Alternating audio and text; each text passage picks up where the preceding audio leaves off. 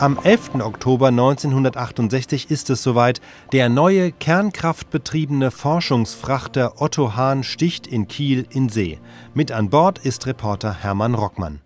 Nun, es waren nicht die vermuteten Windstärken 7 bis 8 über der Kieler Förde und der Ostsee, sondern zunächst Sonne und mildes Lüftchen, spätsommerliches Wetter, aber dann 10.17 Uhr, als die Otto Hahn ablegte, Blitz und Donner und leichtes Gewitter.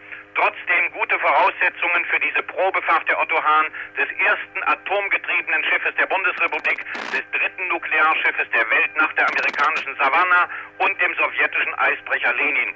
Aber es mögen vielleicht 40 bis 60 Schiffe im Tarnanstrich, Kriegsschiffe sein, Unterseeboote vor allem, die heute bereits mit Atomantrieb in Betrieb sind. Toppen geflaggt mit mehr als 200 Gästen an Bord lag die Otto Hahn bereits seit gestern am Oslokai in Kiel, nicht anders als die großen Fährschiffe, die normalerweise zwischen Kiel und den skandinavischen Gewässern fahren.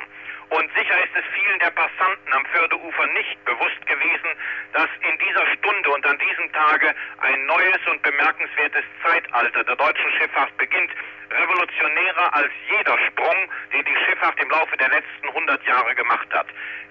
Ehrengäste hat die Reederei, vorerst ist noch die Gesellschaft für Kernenergieverwertung eingeladen, Gäste vor allem, die am Bau dieses Schiffes, am Entwurf, an der Finanzierung, an der Konstruktion direkt oder indirekt beteiligt waren.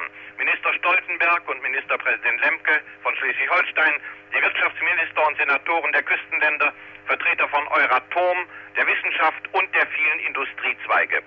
Genau um 10.27 Uhr setzten sich die Schlepper von der Otto Hahn ab und mit eigener Kraft, ungewöhnlich geräuscharm und nur unter ganz geringer Vibration glitt die äh, Otto Hahn das Atomschiff in die Förde hinein.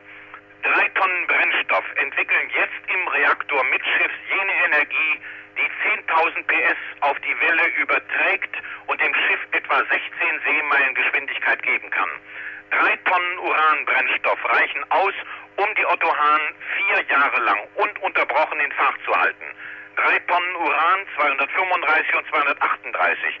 Ein konventionelles Schiff ähnlicher Größe benötigte gegenüber den drei Tonnen rund 45.000 Tonnen Öl.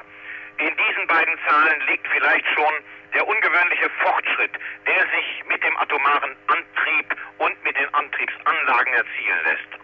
Um 16 Uhr wird die Probefahrt beendet sein und viele Gäste an Bord mögen bedauern, dass geniale Wissenschaftler, Professor Otto Hahn, dem 1938 die Atomkernspaltung gelang, der noch beim Startbelauf vor Jahren dabei war, dass Professor Otto Hahn diesen Tag, der vielleicht schon Auftakt in das Jahr 2000 ist,